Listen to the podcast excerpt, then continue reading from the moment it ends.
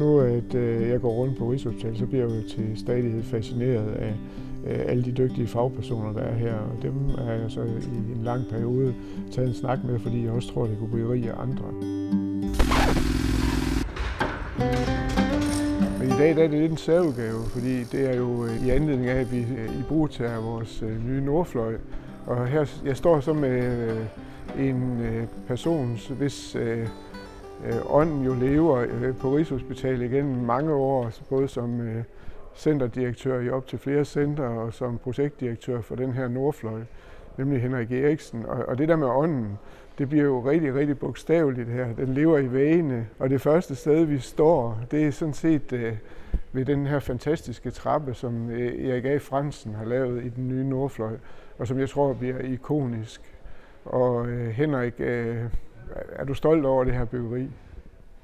Ja, utrolig stolt og glad over at se, hvor smukt det er blevet, og hvor tæt på det er det, som vi ønskede os. Da vi havde det her i konkurrence, så får man nogle tilbud ind, og de laver jo nogle fantastiske tegninger, det hedder renderinger, og de tegner, og de ser flot ud. Alle de grimme ting har de undladt.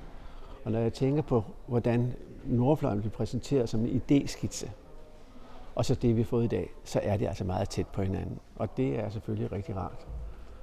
Og vi står, som du siger, ved den indgang, der er til ambulatorierne. Og der står vi ved den første atrium, hvor der er en spindeltrappe. Og her står vi under trappen, og den er, som du sagde, Per, lavet af Erik A. Frandsen, som er en københavns kunstner. Og han, da vi skulle have det her, så fik vi hjælp af Lucianas direktør og sagde, kan du ikke hjælpe os med at finde de rigtige kunstnere til det her? Og så var vi en lille gruppe fra direktionen og nogle andre, og så valgte vi steder i bygningen, som vi synes skulle dekoreres. Og det skulle være i offentlige områder, hvor alle kom, det vil sige, at personale, patienter og pårørende, så vi alle sammen fik glæde af den kunst, der nu kom ind i nordfløjen. Og der var jo sat et stort millionbeløb af til kunst, og det skulle vi jo bruge ifølge aftalerne. Så vi valgte de her steder, og det ene sted, det var det her atrium. Og så sagde man til Frandsen, man havde lavet en lille model af det her, og sagde, det her område vil vi gerne have, at du kommer med en anden kunst. Og så kunne han sådan set både vælge gulvet, eller væggene, eller loftet, eller trappen. Og så kom han med det her fantastiske bud, hvor han har dekoreret undersiden af trappen, som går i 7 etager op, den her trappe. Og det er lavet af italiensk glasmosaik. Og der er 1,5 millioner sten, og det er alt sammen lagt i hånden. Og det er sådan lidt næsten orientalsk, indisk, lidt arabisk præget mønster, der er lagt, og som snor sig med trappen, og når man står under trappen, så kan man se op igennem den, og der snor så det her fantastiske billede af mosaik hele vejen op. Og det er da også sjovt, hvis nogen kommer hen og ser det, så skal de lægge mærke til, at der er faktisk fejl i mosaikken. Hver anden, tredje, fjerde meter, så er der en lille fejl i stenene. Og det skal der være, for sådan et mønster må ikke være fejlfrit. Så det, når I ser en fejl, så skal I vide, at jamen, det er altså med vilje.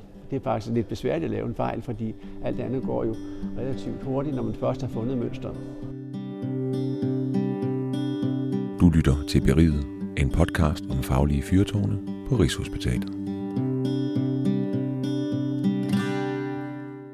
Når nu jeg gerne vil starte her, ja, så er det jo fordi, at kunsten, den har ikke bare en rolle som sådan, måske en adspredelse for vores patienter og vores ansatte. Det er faktisk også en ting, man kan bruge til wayfinding i bygningen. Og det ved jeg ikke, hvor meget du har tænkt over for, i første omgang, men sådan har jeg i hvert fald konstateret, ja, at det er. Også, det er rigtigt. Altså, vi satte jo nogle konditioner for kunstnerne. Altså både det sted, men det skulle være en del af wayfinding. Så det var en af de mål, vi havde, at når du laver noget kunst, så skal det kunne hjælpe til at finde rundt i bygningen. Og det kan den her, fordi der er slet ikke nogen tvivl om, når man siger trappen med glasmosaik, så ved man, hvilken trap det er. Ja, og det er jo det, jeg synes med den kunst, du har besluttet, sammen med nogle andre, ja, at få ind her, at al den kunst, der er, ja, i nordfløjen, ja, er jo netop helt fantastisk til wayfinding. Ja. Altså om det er, ja, de andre, der nu har udsmykket Malene Langar, ja, og så videre. Der er mulighed for, ja, at man kan sige til folk, når de kommer hen i receptionen, du skal derhen, hvor der er det på væggen. Ja. Og det synes jeg er rigtig godt, fordi Det synes jeg ikke alle steder, det er så nemt. Hvis man, jeg har kommet på mange hospitaler, hvor det er rigtig svært at finde rundt, ja. Fordi der er ligesom ikke nogen holdepunkter. Nej. Og så må det jo, altså det, kunsten skulle jo underbygge netop erfaringen, men også bygningen og atmosfæren, og det må ikke overtage arkitekturen. Og det har vi så prøvet ved det her. Og det synes jeg er lykkes helt utroligt. Det er en showstopper det her. Det er et sted, man standser op og siger, wow, det har man aldrig set før. Og jeg ved også, at Erik A. Frandsen er utrolig glad og stolt af det her. Så det er meget, meget fornemt.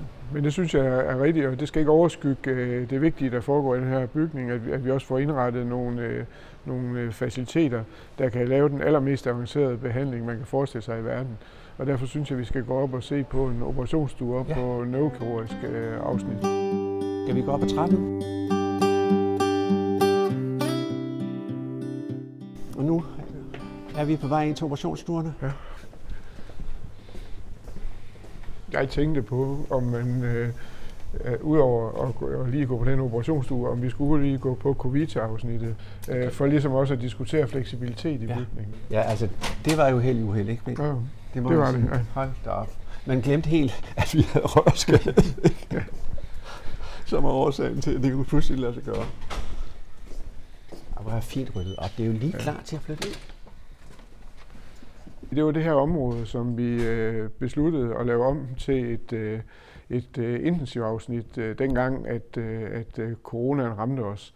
Og det gjorde vi jo på trods af, at der faktisk lå et intensivafsnit med 30 senge lige her ved siden af os. Men vi valgte det her, fordi at det egentlig er tænkt som en operationsforberedelse og opvågningsafsnit. Og der tænkte vi jo, at det var det var dedikeret til. Men da vores intensivpersonale kom herover, så synes de jo, at det var velegnet, fordi de skulle behandle rigtig mange patienter. Det var det, man forventede. Så Henrik, nu er det jo historien om det, og den har jeg lige fortalt. Men hvad tænker du i forhold til bygningsfleksibilitet? Altså, en af de nøgleord, vi havde, det var fleksibilitet. Og det vil sige, at da vi stod og skulle sælge det her for penge og overbevise alle mulige om, at det var en god idé at bygge det her, så var en af tingene, det var, at det skulle være fleksibelt. Det vil sige, at en operationsstue kunne bruges til mange forskellige operationer, at man kunne lave sengestuer om til ambulatorierum i stedet for, og at man kunne udvide uden at lave store ombygninger. Og så kom det her. Og der kunne man bare bruge det som intensiv. Så pludselig så havde man en kæmpe intensiv afdeling. Fordi opvågningsafsnittet består på, der er jo 2 af dem på første og anden sal. Og der er 3 store rum, hvor der er 10 sengepladser på hvert. Og det var så fordelen her, da corona kom, at man kunne have store områder, så man ikke skulle have så stort personale, som det jo krævede, hvis det var enkeltstuer. Og så kunne man gøre det. Og så fungerede det som en højintensiv afdeling. Så det var det var ret fantastisk at opleve, at det gik så hurtigt, og man løbet af, var det 14 dage, 3 uger, så lavede man hele det om. Det var ret fantastisk, synes jeg. Og det siger jo noget om, at bygningen er fleksibel. Og så må vi vel også i den gode historiske tjeneste sige, at det her havde ikke været til rådighed, hvis ikke det var fordi, der var kommet en vandskade i den resterende del af bygningen. Ja, det var helt forfærdeligt. Der kom jo efter, vi havde jo åbnet bygningen officielt, og dronningen havde været her, og det var en fantastisk dag, og meget festlig dag. Så samme dag så stod det ned med vand på de øverste 4 etager, og så viste det sig, at der var huller i alle vores vandrør. Det var helt forfærdeligt, og så kunne vi ikke flytte ind. Og der var mange af os, der var dybt bekymrede og vidste næsten ikke, hvad vi skulle gøre, men rørene skulle skiftes ud. Heldigvis var det sådan, at de første 4 etager, der var rørene tætte. Og så kom corona desværre, og så sagde man, jamen vi har jo et helt tomt hospital, hvor vi kan lave 100 intensiv senge. Og mere til, hvis det var det. Lad os gøre det. Og så blev det vel næsten sådan, at man glemte den byggesjusk, som det var, at der var hul i røven. Men det var i hvert fald helt uheld, kan man sige.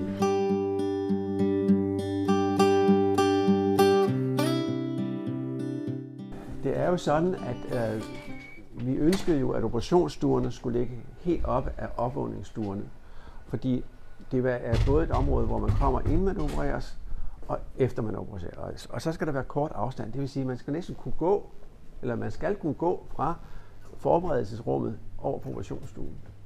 Og det kan man her, fordi det er et lukket område, og man kan gå frem og tilbage. Plus at vi dengang ønskede, at man ikke skulle indlægges om aftenen før operationen, man skulle indlægges på dagen. Og så ønskede vi også, at man ikke skulle først møde op på en sengeafsnit, og så skulle der nogle sygeplejersker tage imod en, og så skulle man have tøjet af og på, og så skulle man have EKG og hvad det ellers var på, og så bliver man kørt ned i en elevator med portøren på operationsgangen. Vi ønskede, at man skulle møde på operationsgangen, og det kan man her. Og det vil sige, at man møder om morgenen, og man forstyrrer ikke sengeafsnittet. Man ligger herovre og venter på operationen, og så går man over og bliver opereret, og så bliver man kørt tilbage til opvågningen, og derefter går man enten hjem, eller man bliver kørt op på et sengeafsnit. Det er en effektivitet, og en ting, som jeg tror, man alle får meget glæde af. I hvert fald har vi reduceret antal senge og den slags ting, man har effektiviseret, og nogle af de besparelser, som man var nødt til at have i forbindelse med det her, det har man fået ved, at den her bygning hjælper på den arbejdsgang. Noget af det, som jo er det mest højprofilerede, vi overhovedet har i den her bygning, det er jo sådan set vores nødoperationssture, hvor man samtidig med, at man opererer, har muligheden for hurtigt at lave en MR-scanning. Ja, altså det er sådan et state of art. Det er sådan, at nødegårdene har, tror jeg, 5 eller 6 operationsstuer, og de 2 operationsstuer ligger op af MR-scanneren. Og det vil sige, at når man er ved at operere en hjernesvulst, og vil gerne se, om man har sikret sig, at man har fået fjernet hele svulsten, så kan man lige stoppe operationen et øjeblik, dække patienten til, og så kører man ind i et rum ved siden af, og der står MR-scanneren, og så kan man scanne kraniet og se, om man har fået hele svulsten ud. Og hvis man ikke har fået det, så ruller man tilbage igen til operationsstolen og fortsætter man. I dag er det faktisk sådan, at man bliver opereret, og så kontrollerer man MR med MR-scanning om en uges tid, eller hvad det nu er. Og så hvis det så ikke er fjernet, så skal man til at opereres igen. Det undgår man her, således at man kan få den bedst mulige resultat, fordi man har en MR-scanning, der ligger mellem 2 stuer. Men når man kommer ind på den her operationsstue, så det første, jeg i hvert fald bemærker, det er, at jeg er vant til, at operationsstuer, de er sådan lidt mørke, og her er der jo en fantastisk udsigt over Fælledparken. Ja. Ja, altså da vi planlagde det her, så ønskede vi, at alle operationsstuerne skulle stort set have de samme antal kvadratmeter. Og de skulle alle sammen have dagslys, som du nævner. Det vil sige, at der skulle være mulighed for at se ud. Det er vi ikke vant til over i centralkomplekset. Men der er nogle steder, hvor man har det, og der er der ingen tvivl om, at det har en enorm gevinst for personalet, at når man står her 5, 6, 7, 8 timer, at man kan følge med i, hvad der foregår udenfor i lys. Så man er ikke på den måde lukket ned i elektrisk lys. Og det har vi fået her med store, store, flotte vinduer. Det, som vi måtte jo erkende, det var, at man kan altså også se ind, når man står på første sal. Altså man kan faktisk, hvis man sidder over i Fælledparken, så vil man kunne se ind, hvad der foregår. Og derfor har vi været nødt til at sætte sådan et folie på vinduerne, det nederste del af vinduet, hvor der står Rigshospitalet på, således at man ikke kan se ind. Man kan se, at der er lys, men man kan ikke se, hvad der foregår. Man kan ikke se, hvilken patient, der ligger derinde. Jamen, jeg synes, vi skal gå ned i et af de områder, som allerede har været i brug i et stykke tid. Det diagnostiske område. Og det er jo også et helt fantastisk område for dem, der kommer der. Og en helt, helt anden type billeddiagnostisk funktion, end man er vant til, i hvert fald her på Rigshospitalet. Vi kan tage trappen.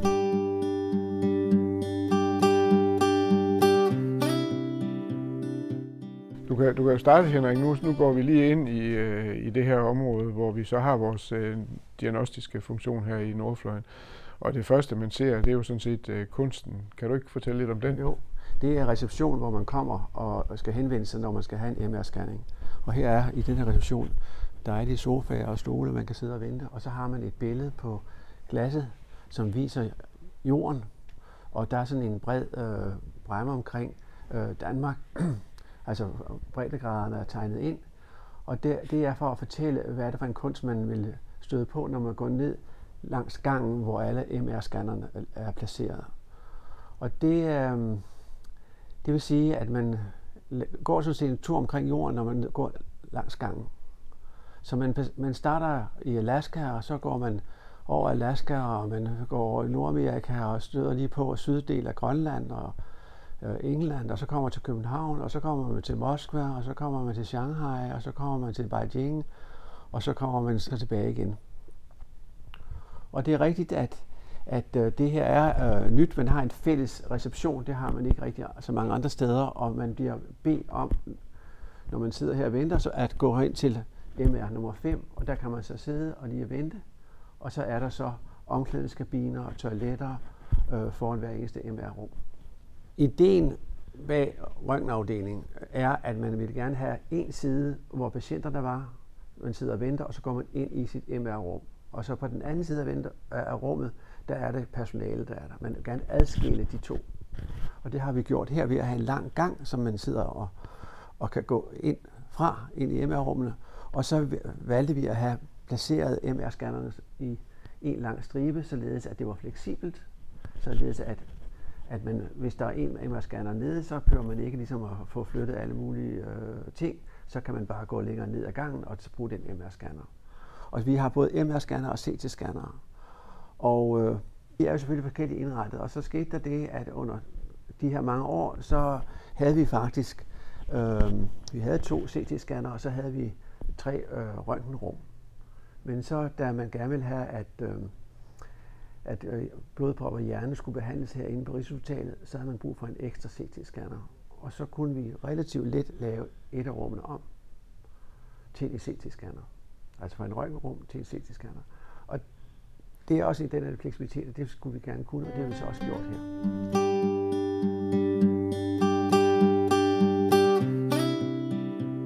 Det her det er et fornemt færdigt resultat. Hvad tænker du i virkeligheden om den proces, der har været, om hele byggeriet og så videre? Er der nogle læringspunkter, du tænker, vi skal tage med os? Nu skal vi jo snart til at i gang med selve byggeriet af det, vi for øjeblikket kalder børneriet. Børneriet og har jo gjort mange af de ting, som vi også gjorde. Vi lærte jo af hinanden, så den der involvering af rigtig mange medarbejdere, og få deres idéer med ind og deres behov ind så tidligt som muligt. Det ved jeg, at de også har gjort i børneriet. Så det er jeg helt tryg ved, at man får. Så det tror jeg,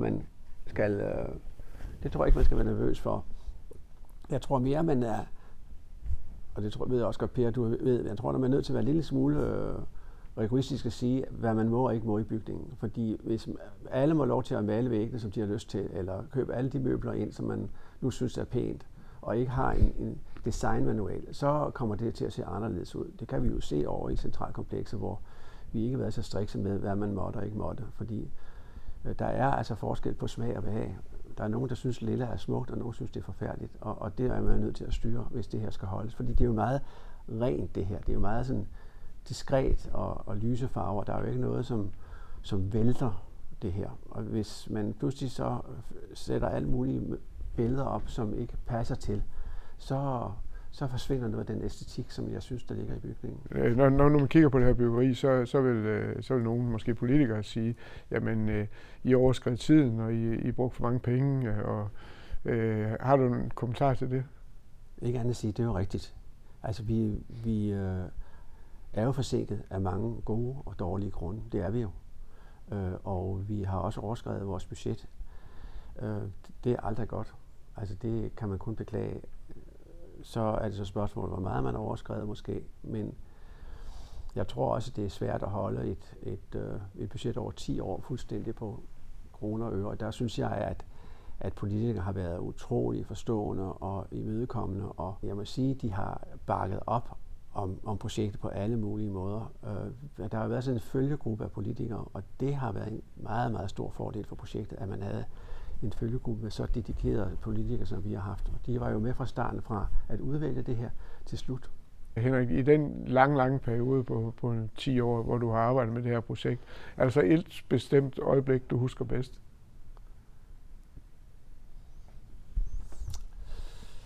Nej, altså jeg synes ikke, der er et. Altså, der er mange øjeblikke, når man bygger det her. Første gang, vi har revet det hele ned og lavet fundament, så tænker jeg, jamen er det ikke større? Altså sådan tænkte man, kan vi virkelig være alle de her mennesker? Når det så kom vægge op og blev malet, så tænkte man, nej, hvor er det stort. Og så synes jeg, at arkitekturen er altså smuk. Den er smuk udefra, indefra, og så kom ind i bygningen. Det synes jeg er en æstetisk oplevelse. Det er et flot design. Jeg tror, man føler sig velkommen, som patient, og det er det, der er meningen. Tak for snakken, Henrik. Jeg er i hvert fald tilfreds med bygningen. Jeg synes, det er en fantastisk bygning. Det har jeg bare hele tiden synes, og det er ikke blevet mindre fantastisk efter, at det nu er blevet gjort rent, og kunsten er kommet ind og alt det der. Og jeg synes, du har gjort en kæmpe indsats, og tak for det. Jeg vil gerne sige tak, fordi jeg måtte komme med til det her. Det har været en rigtig god oplevelse. Du har lyttet til Beridet med Per Kristiansen og projektdirektør Henrik Eriksen. Du kan høre flere afsnit af Beridet der, hvor du lytter til dine podcasts, på Rigshospitalets hjemmeside eller på internettet, hvis du er medarbejder.